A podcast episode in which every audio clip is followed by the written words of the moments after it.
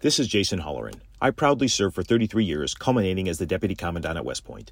Put this on your calendar World War II weekend inside Old Bethpage Village Restoration on Long Island. Scores of operational vintage armor, in formation, May 18th and 19th.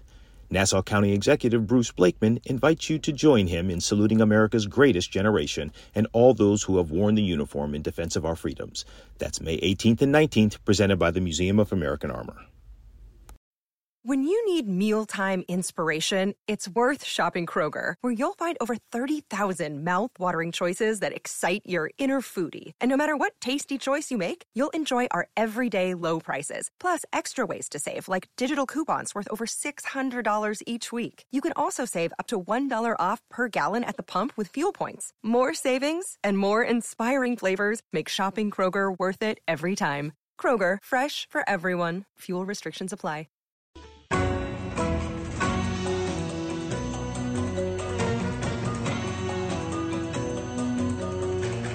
From Wall Street to the White House, this is the Larry Kudlow Show. I'm Larry Kudlow. We're talking money and politics with Liz Peek, Fox News contributor and columnist, and John McIntyre, president and CEO of Real Clear Politics and Real Clear Media. So, Mr. McIntyre, uh, the last batch, let's see, the Real Clear Politics for New Hampshire, Trump 46.3 uh, Nikki Haley 24.8, but you're not posting any new new polls. So she's got uh, Trump has 20 point lead. Where does that race actually stand? What do you think? Uh, well, that, that's a great question. I mean, I think it's probably a little closer than that. I think of all the contests out there where where where, where we might see a, a competitive result, it is New Hampshire. I, I think I think something that's going to have a big impact on that is how Iowa plays out here um, on you know about nine days from now, and I think I, I you know I think it's possible that Haley could come in second, and and if she were to sort of make it a little closer in Iowa, that that could really you know give her some momentum into New Hampshire where. You know the other dynamic there is you know unaffiliated voters are allowed to vote in the Republican primary there and you don't really have a Democratic primary going on. And so, um, you know, I, I think for folks who are sort of, you know, not not happy with Trump as as the Republican nominee and are hoping for some pa- pathway, the, you know, the only thing is, you know, Haley comes in second in Iowa, she gets a surge, and she maybe tries to pull an upset in New Hampshire. But um, even with that, I, I don't see Donald Trump losing the nomination. And I think if he if he follows up a win in Iowa with a win in New Hampshire, um, I, I think this thing is all over. Libs for Haley. Libs for Haley. New Hampshire, it's a suburb of Boston as far as uh, Democrats and independents are concerned. So Liz Liz Peek, not not Lib Peek, but Liz Peek, what do you make of this? Well, I, I'm interested in that. I, I also um, I'm wondering, South Carolina, John. I mean, is there any chance that Nikki Haley does well in South Carolina? Because the numbers don't look like that now. No, because it, like that's really the, the the rub here is where I really think she's coming close to New Hampshire is not going to be good enough because you know we, we yeah. did have a, a recent poll in in South Carolina, you know, and Trump's at 54 and Haley's at 25, Ooh. and. And and Nikki Haley's you know she's not that popular in South Carolina, and and Donald Trump is popular in South Carolina. And Donald Trump has the support of the popular governor, you got the support of Lindsey Graham, and he's he's he's popular in South Carolina. So, in a sense, that that's a firewall for for Trump. You know, if if anything goes amiss in in, in New Hampshire, so you know, mm-hmm. like hey Haley needs to win in New Hampshire, I think, to to to maybe change some of the dynamic going on. Can I can I ask one other question, Larry? Um, John, looking yeah. at Joe Biden's dismal polls right now, can he possibly turn this around by next November? In your view? only if he, that only well, if he well, tops DEI.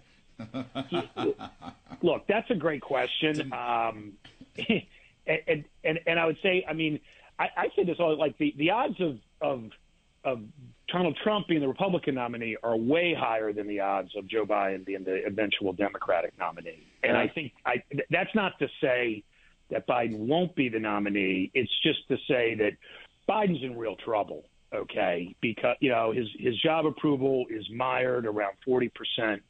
You know, people used to say if you had an incumbent president below fifty percent, you couldn't win reelection. But but but forty percent is is getting close to Jimmy Carter territory. And yeah, but and, Biden and won't thing, let he won't let them he won't let anybody run against him. He's canceled the uh, Florida no, primary. He's stopping the no, North right. Carolina primary. He won't let this poor son of a gun, Dean Phillips, run any place. I mean, I know Biden's for democracy in Valley Forge, but it doesn't include his own Democratic Party. Yeah, yeah. Look, I mean, I, I look. Biden's obviously the favorite to remain to be the Democratic nominee, but uh, but but if you get into the to, to, to May and June, and these legal cases against Trump don't have the effect that that the people going after Trump want them to have, because to, to date they just seem to, to, to strengthen Trump. Okay, and I would include even like potential like you know convictions because the public isn't viewing these as honest prosecutions. Okay, certainly Yeah. Republican voters aren't, and, Yeah. and and there's increasingly signs that independent voters aren't seeing it that way too. So, you, you know, but look, having said all that, it, it, it, you know, we could be, you know, in the summer, it, it could be in a different place where the Democrats start to get unified. They're turning all their attention on Trump. They obviously the only chance they have to win is to make the election about Trump because Biden can't run on his record, okay, and he can't run on the, the fact that people like his performance as president. Um, so, you know, I mean, the reality is, if it, you know, we're, we're we're probably headed for a rematch that's just going to be extremely, extremely close and decided in you know the same you know four or five states it was decided in in 2020. Liz, did Interesting. you like Biden's speech at Valley Forge?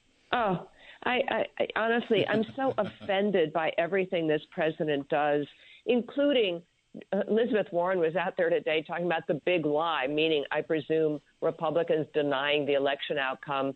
My my view of the big lie is that somehow he is the pro democracy candidate because of just what you're, you know, they're in favor of censoring free speech, and they're the ones who are trying to lock up a leading political opponent. It's pretty staggering. And John, I mean, I it seems to me people are uh, ignoring a lot of these legal problems of Trump because exactly what you're saying that uh, they don't view him as legitimate. They view him as partisan hectoring, if you will. Um, the the question is, will they also, uh, you know, turn away from being horrified by January 6th events?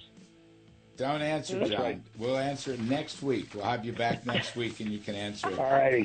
John McIntyre, Real Clear Politics, Liz Peek, Fox News. We'll have McIntyre on next week to wrap up the whole primary story. I'm Kudlow, folks. Thanks for listening. We'll be back next weekend.